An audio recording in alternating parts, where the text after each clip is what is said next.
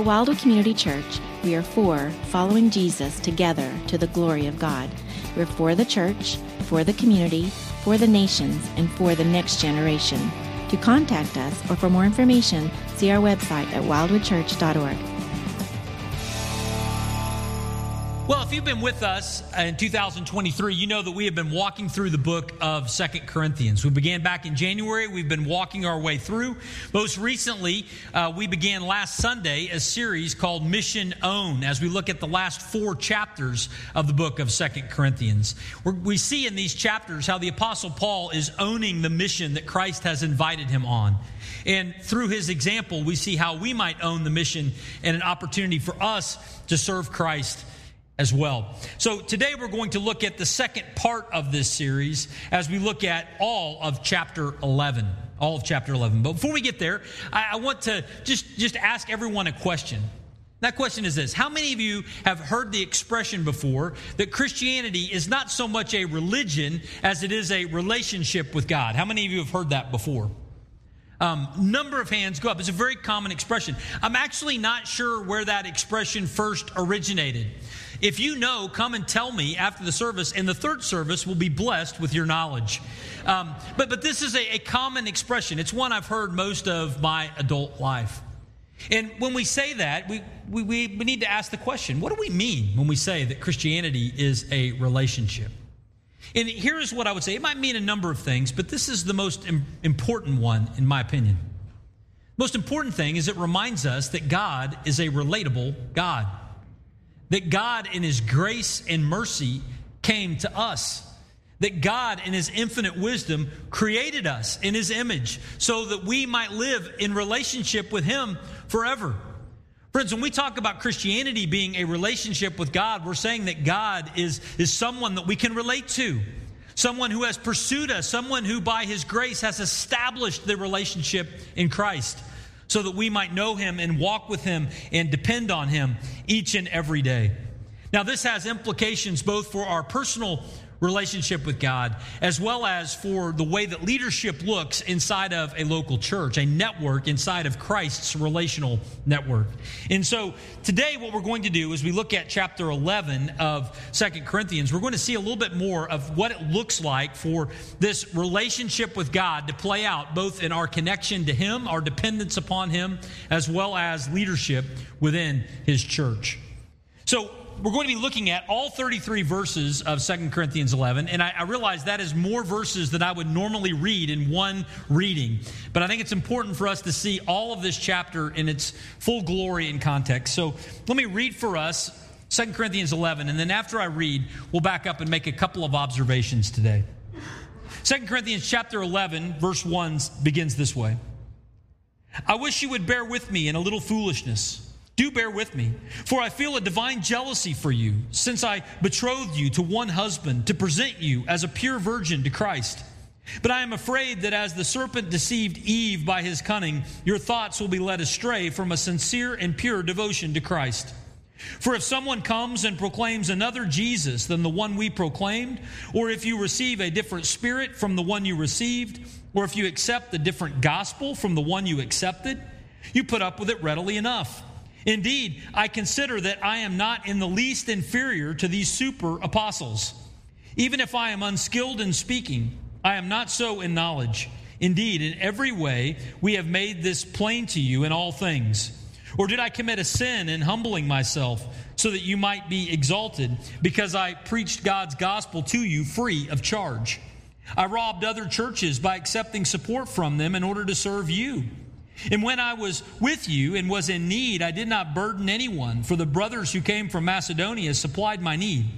So I refrained and will refrain from burdening you in any way. As the truth of Christ is in me, this boasting of mine will not be silenced in the regions of Achaia. And why? Because I do not love you? God knows that I do. And what I am doing, I will continue to do in order to undermine the claim of those who would like to claim that in their boasted mission they work on the same terms as we do. For such men are false apostles, deceitful workmen, disguising themselves as apostles of Christ. And no wonder, for even Satan disguises himself as an angel of light. So it is no surprise if his servants also disguise themselves as servants of righteousness. Their end will correspond to their deeds. I repeat, let no one think me foolish, but even if you do, accept me as a fool, so that I too may boast a little. What I am saying with this boastful confidence, I say not as the Lord would, but as a fool. Since many boast according to the flesh, I too will boast. For you gladly bear with fools being wise yourselves. For you bear it if someone makes slaves of you, or devours you, or takes advantage of you, or puts on airs, or strikes you in the face. To my shame, I must say, we were too weak for that. But whatever anyone else dares to boast of, I am speaking as a fool. I also dare to boast of that. Are they Hebrews? So am I. Are they Israelites? So am I. Are they offspring of Abraham? So am I. Are they servants of Christ? I am a better one. I am talking like a madman, with far greater labors, far more imprisonments, with countless beatings, and often near death. Five times I received at the hands of the Jews the forty lashes less one. Three times I was beaten with rods. Once I was stoned. Three times I was shipwrecked. A night and a day I was adrift at sea on frequent journeys in dangers from rivers, danger from robbers, danger from my own people, danger from Gentiles, danger in the city, danger in the wilderness, danger at sea, danger from false brothers, in toil and hardship, through many a sleepless night, in hunger and thirst, often without food, in cold and exposure. And apart from other things, there is the daily pressure on me of my anxiety for all the churches. Who is weak and I'm not weak? Who is made to fall and I'm not indignant? If I must boast, I will boast of the things that show my weakness. The God and Father of the Lord Jesus, he who is blessed forever, knows that I am not lying. At Damascus, the governor under King Aretas was guarding the city of Damascus in order to seize me. But I was let down in a basket through a window in the wall and escaped his hands. Now, friends, in these 33 verses, I want us to see two things today that will help us make sense of them. The first thing I want us to see is this we are to remain faithful to Him. We are to remain faithful to Jesus. We are not to follow after any alternatives, but we are to remain faithful to our God. Now, we see that by remembering the context of this entire section. See, Paul, we saw last Sunday, had opponents in the city of Corinth.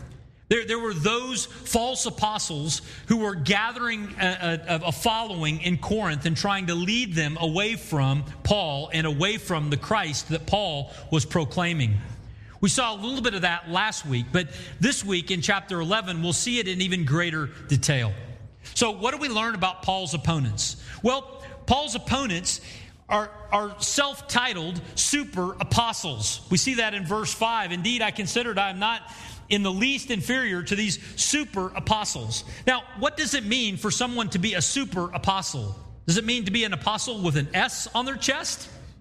Does it mean to be an apostle that can fly? I mean, what does it mean to be a super apostle? Well, I think that this title was something that they had given themselves to say, we are better than Paul. If Paul is an apostle, then we are a super apostle because we are superior to him. Our, our speaking ability is more elo- eloquent, our presentation is more polished. They wanted to argue, these opponents of Paul, that they were to be preferred over Paul himself. They were super apostles, at least that was what they claimed to be. Also, though, they were deceitful. They were deceitful. In other words, they were sharing a falsehood intentionally. They were twisting and spinning things to their own advantage. Paul would say in verse 13, For such men are false apostles, deceitful workmen. They had found their way among this wealthy congregation in Corinth, and they were spinning tales in order to gain a following, in order to have a personal windfall. Paul goes on and says that they were actually masquerading as real apostles. They were false apostles who were disguising themselves as apostles of Christ. The apostles were a group of people specifically sent out by Christ for a particular mission. This group in Corinth who were opposing Paul were imposters to that mission. And ultimately, Paul would say that they are working for the enemy. They were working for Satan himself. And says, no wonder even Satan disguises himself as an angel of light. So it is of, no surprise if his servants also disguise themselves as servants of righteousness. Their end will correspond to their deeds. Did they know they were a servant of Satan? We don't have any reason to believe that they did. But what we do see is that they were actually contributing to the work of Satan, leading people away from the one true God. They were confusing things, probably thinking of their own benefit, but they were actually doing the work of the enemy himself. And not only that, they were doing and accomplishing all of this by sharing some false teaching. Now, what was the false teaching that these false apostles were propagating that were leading the people astray that was so serious that Paul felt the need to attack them head on in this section? Well, it's important for us to look at verse 4 and see what Paul outlines as the issues of disagreement.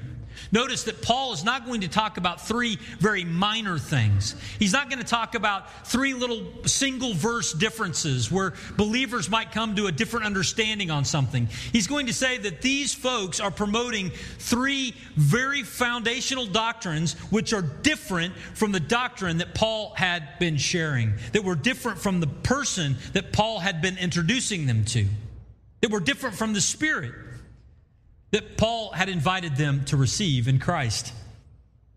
They were promoting another Jesus, a different spirit, and a different gospel. Now, what was this different Jesus, spirit, and gospel that they were promoting? We don't know exactly. It doesn't tell us. But from other things that were happening in that region of the world at the time that this letter was written, we might extrapolate some of the things that were a part of these differences. One of the differences in a, in a, in a, different Jesus that was being presented was perhaps they were presenting a Jesus who did not suffer. A Jesus that didn't really die on the cross because they were sharing a version of Christianity that was so triumphalist. I mean, how could the Savior actually have suffered the way that he suffered? Perhaps they were trying to share a crossless Christ. As it relates to the Spirit, perhaps they were trying to share a version of the Spirit that was just something that gave us a very warm feeling or gave us just some supernatural phenomena, some fireworks for us to personally enjoy. And as it relates to a different gospel, perhaps they were sharing a gospel that said, sure, you can accept Christ, but what you really need to do is to become a Jew. We don't know for sure which combination of those things were being shared, but in some way they were providing a different Jesus, a different spirit, and a different gospel. Now, Paul took issue with this, not because he took a personal issue with it, but because it was dangerous for the Corinthians. You see, Paul saw himself, as we see in the first few verses of chapter 11, as somewhat of a matchmaker. It was his incredible privilege to introduce the people in Corinth to Jesus Christ, the Son of God, who came, revealed God to us, died on the cross for our sins, and was raised on the third day. Paul saw it as an incredible opportunity to be like a matchmaker, to introduce the Corinthians to Jesus. Paul saw it as his great privilege to introduce the Corinthians to the one true Holy Spirit of God that indwells the lives of believers. Paul saw it as his privilege to introduce them to the, to the gospel message by which men and women might be saved. But apparently, there were those who were trying to share a different gospel, a different Jesus, and a different spirit, and Paul took issue. Now, we, we might need a modern example to help us make sense of this. And so Paul here is using kind of a, a, a, an engagement and marriage scenario. So I thought I would give you an example from our lives. Many of you know my wife, Kimberly. She's here this morning, sitting on the front row. Uh, we have been married for 27 years. What a blessing uh, to be married to Kimberly. Wow, a smattering of applause. I appreciate that. Nice little golf clap. You're clapping for her. She's the saint in the situation to stay with me for all this time. But when we, we think about uh, this situation, you know, years ago, 27 years ago, um, in August, we, we stood on a stage in a church and we exchanged vows. And when Kimberly exchanged her vows to me, she exchanged vows committing to be married to Mark. But it wasn't a commitment to be married to every Mark, right? It was a commitment to be married to me, Mark. I'm a real person that Kimberly is related to as my wife, and I am relating to her as her husband. I am not married to every Kimberly. She is not married to every Mark. And if, if she were to try to be married to another Mark, I would be jealous. Just, you know, take notes. This is a good part of the message. You know, and, and the same would be true in, in opposite, right? It's not just a connection to a name or a title, it's a connection to a person.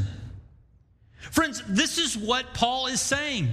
He says, I have introduced you not to just an empty suit. I've introduced you not just to a category or a title or a religion, but I've introduced you to the one true Son of God, Jesus Christ. I have introduced you to the one true Holy Spirit of God that wants to indwell your lives. I have introduced you to the one true gospel by which you can be saved. Friends, Paul was upset not because he was personally offended. He was upset because someone was trying to take the people he loved away from the God who could save them, the God who could provide for them. And he took issue with that. Friends, that is the heart of every true pastor. As a pastor here at Wildwood, it is my joy to be able to, to hopefully open God's word and present to you the true Jesus week after week so that you might be married to him, not just to an idea, not just to a religion but to the one true God. As we read the scripture, we see a picture of the one true God. May we be faithful to him. Paul responds and, and says to them, He says, You know, you may think that I don't speak so good. You may think that I'm not the most eloquent guy in the room. But, but Paul would say, My knowledge is right on. Paul says, I know the true God. And for that reason, stick with the message I am proclaiming you because I'm introducing you to the God who is, not just the God you imagine might be. Now, what are some modern day expressions of this?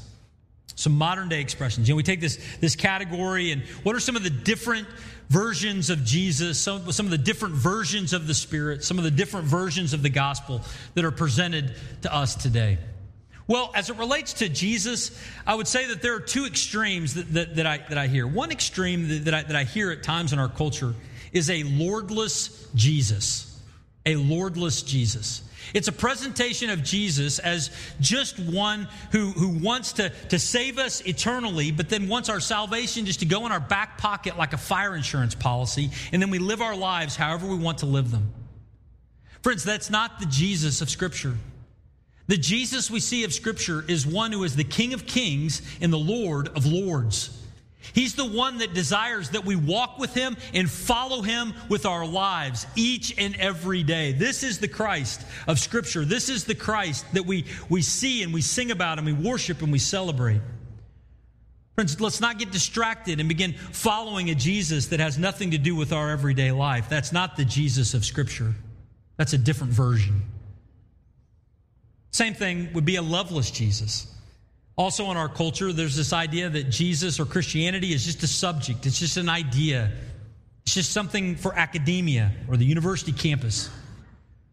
There's no passion, there's no love, there's no relationship. But, friends, the Jesus of Scripture is the God who knows us. The God who is the King of Kings and the Lord of Lords came to this earth so that he might die for you so that he might die for me, so that we might live in relationship with him forever. Amen?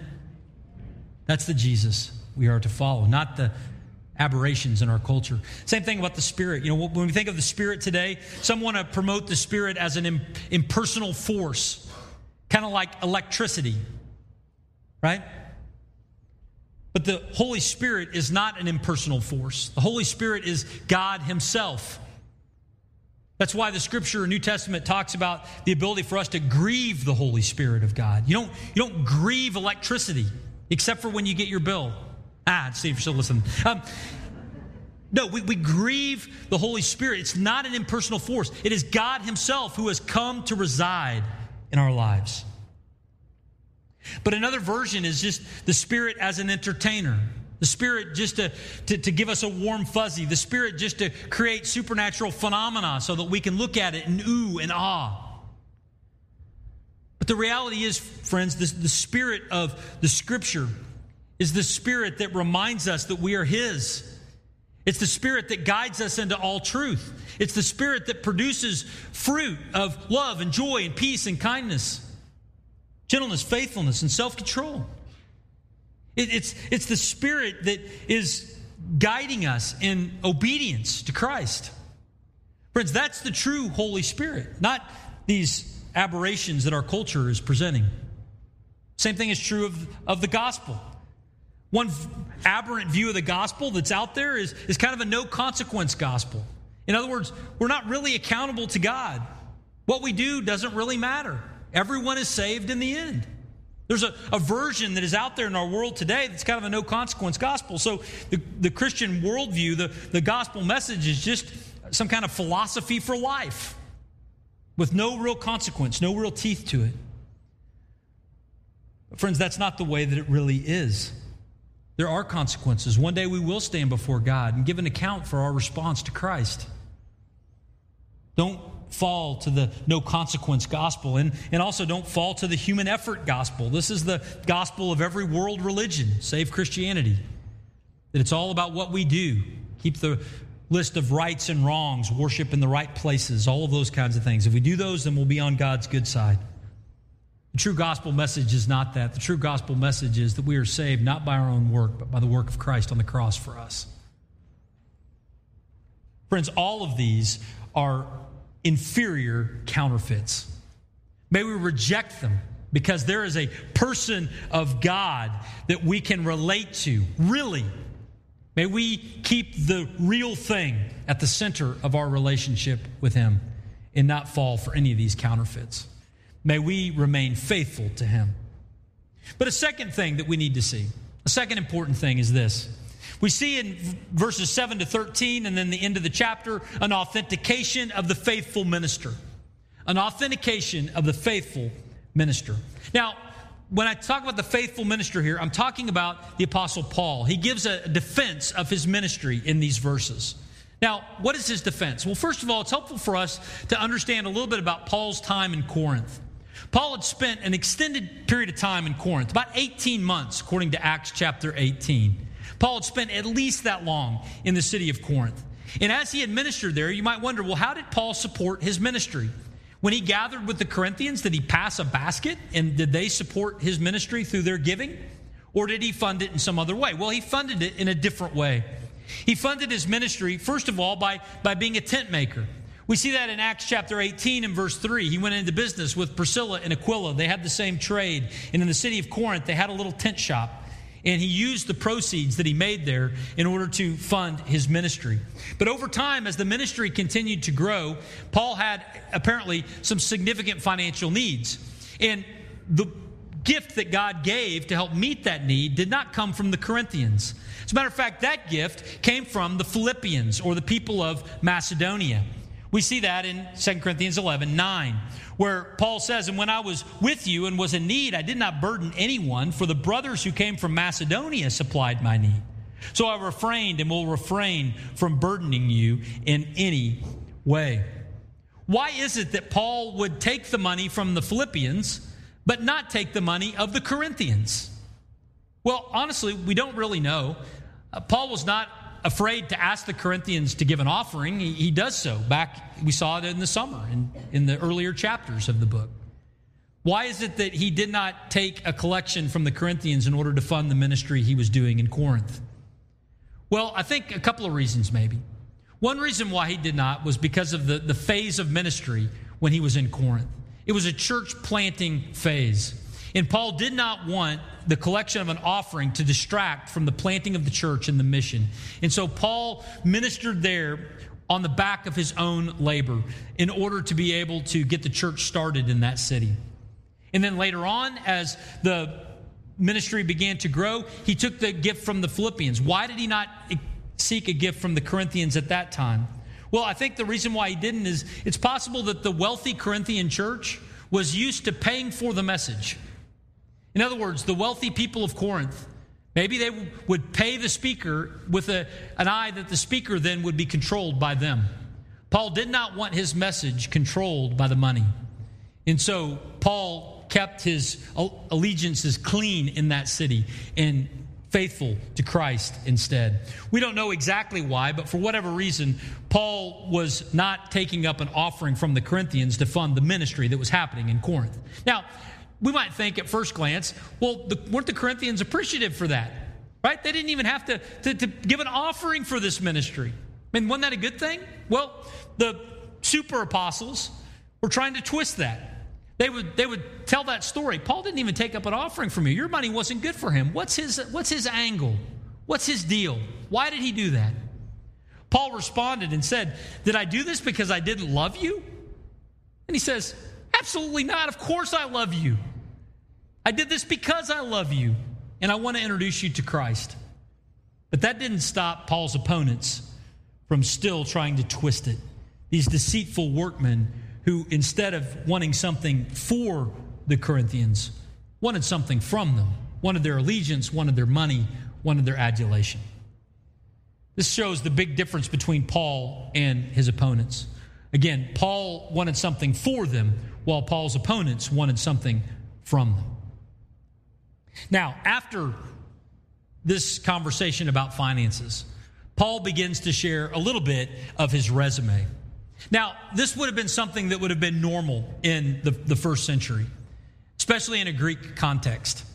When a speaker would take the stage, an introduction might be made where that person's credentials were laid out so that people might know that this is someone that should be listened to. I was trying to think of an example for our day. Um, maybe a boxing match would be the clearest example we could think of right?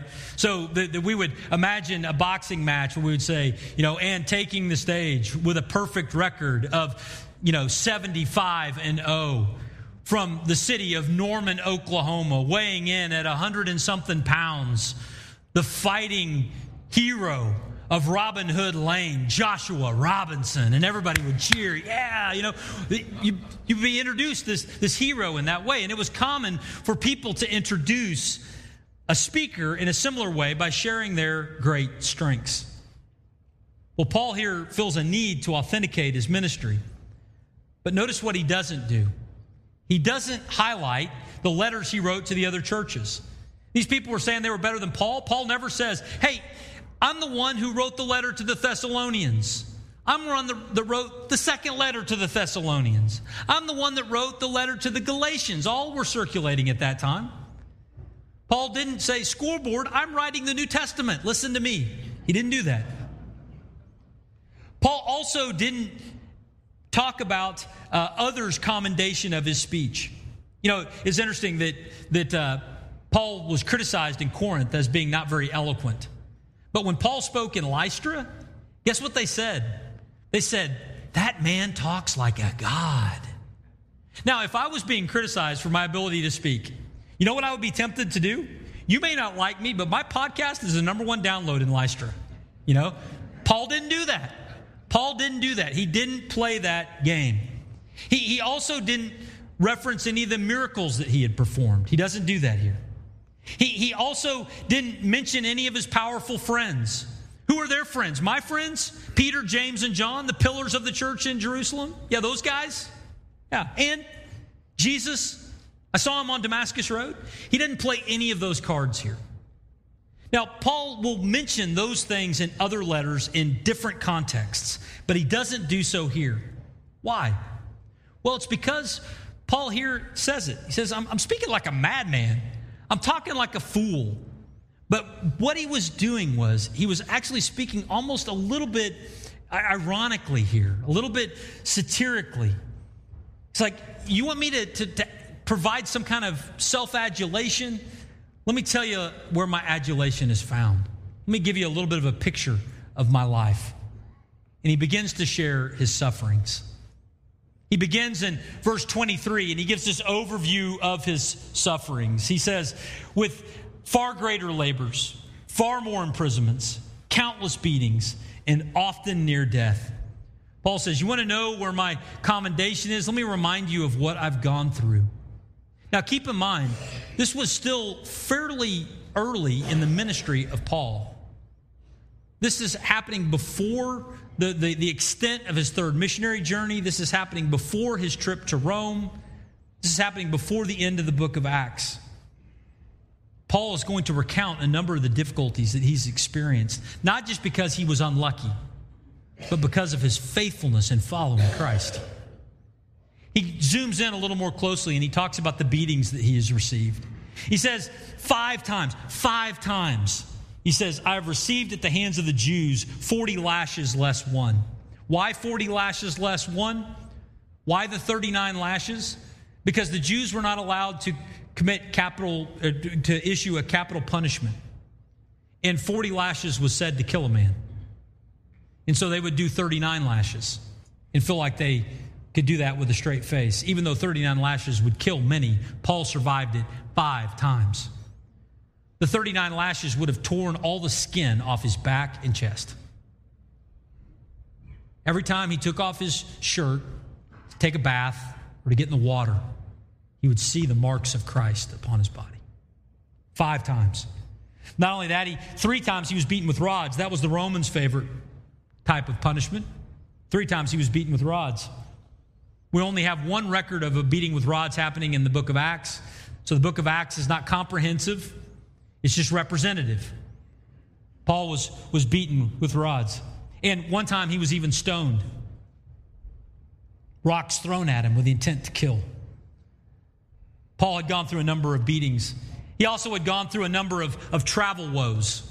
Gone through a number of travel woes. And again, this is not because he was unlucky. It was not because he disliked to travel and his flight was canceled or delayed. No, what Paul is talking about here is because of his role as an itinerant minister traveling around the Roman Empire, proclaiming Christ everywhere he went, he experienced a number of hardships in that travel.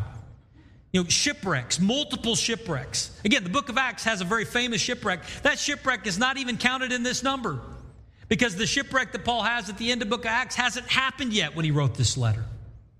Other shipwrecks he was a part of. Nights and days he spent in the deep. He was in danger everywhere he went as he traveled. It was difficult to travel at that time and in that season. He was cold. He wasn't staying at the Ritz. He didn't have the finest of foods. He went through all kinds of difficulties in order to fulfill this calling of proclaiming Christ in the world. And then he gets over to verses 28 and 29 and he makes this statement. He says, Apart from other things, there is the daily pressure on me of my anxiety for all the churches. Who is weak and I'm not weak? Who is made to fall and I am not indignant? Paul said the emotional weight and burden of leading the church is like the cherry on this sundae. He said, I have just gone through a lot. I have suffered with Christ and for Christ. You want to you want to you want to know uh, Paul says if I'm really with Jesus then then let me give you my resume and you can see what I've endured in Jesus name. And then he concludes with this very odd example. Very odd example. You know, he, he talks here in verses 30 through 33 about when he was let down in a basket on the other side of the wall of the city of Damascus. You know, why does he do that? Why does he conclude with this very specific example? Is it just, you know, scatterbrained Paul forgot one more thing and he adds it on to the end? No, I think it's given here as, a, as an example, an example that is given for a very specific purpose. So we don't leave his resume thinking, isn't Paul awesome? so that we leave seeing that Paul was helpless, lying in a basket, and escaped how? Because God had intervened for Paul. Why ultimately should the Corinthians listen to Paul? Because he was connected to God and God was speaking through him. Friends, we think of this particular example Paul is, is laying out for them in, in clear detail that if he was to boast, he was going to boast about things in his weakness so that Christ might be made great. Reminds me of what is said of Jesus in Isaiah 53 3. It says, Jesus was despised and rejected by men, a man of sorrows, acquainted with grief. And as one from whom men hide their faces, he was despised, and we esteemed him not. Paul was saying, I'm following the one who was rejected, I'm following the one who was crucified. Therefore, my life has borne on it the marks of Christ. A couple of things we think about our response to all of this. A couple of things, and then we'll sing a song in response. First thing, leaders following Jesus want something for their people and not just from their people. They want something for their people and not just from their people. And I would say, when I say leader here, I'm not just saying about leaders on stages. I'm saying about you as you step into a children's Sunday school class to teach, you as you step into a youth group uh, to, to lead, you who step into a small group to be a part of, you who reach out into your neighborhood to share Christ with those who do not know him. Friends, when we step into ministry in Jesus' name, our desire is to do something for them, not to get something from them. This is the example and testimony that Paul has. Second thing, though, leaders following Jesus have a humble zeal for Jesus and actively work to proclaim the gospel regardless the cost. I'm trying to think of how do you summarize Paul's life? I would say it's a humble zeal. It's not just a zeal for the things of God when everything was perfect, when everything worked out. It was a zeal for the things of God and the proclamation of the gospel, no matter what it cost him. And friends, it cost him a lot. How easily are we discouraged and taken off mission because of small inconveniences? May the humble zeal of Paul be in you, and may the humble zeal of Paul be in me. And that's possible. Why? Because the same Holy Spirit of God that indwelled Paul indwells you and indwells me. And the same Jesus who led Paul is the same Jesus who is inviting you to follow as well. And the same gospel message that Paul proclaimed is the same message that we have embraced by faith as well. Therefore, dear friends, may we stay faithful to the original and may we follow him in authentic ministry together. Let's pray. Lord Jesus, thank you. Thank you for just the opportunity to open your word and study it today. Thank you for the encouragement that we have seen inside of it. Thank you, Lord, that you are real and that, we don't just fill in the blank with ideas about you, but you have revealed yourself to us. You've revealed yourself in Christ. You've revealed yourself in the scripture so that we might really know you. And Lord, your spirit is present even now among us so that we might be empowered to walk with you in this day. Lord Jesus, may we continue to follow you faithfully. May we be a people of humble zeal, regardless the cost. We thank you and pray these things in Jesus' name. Amen.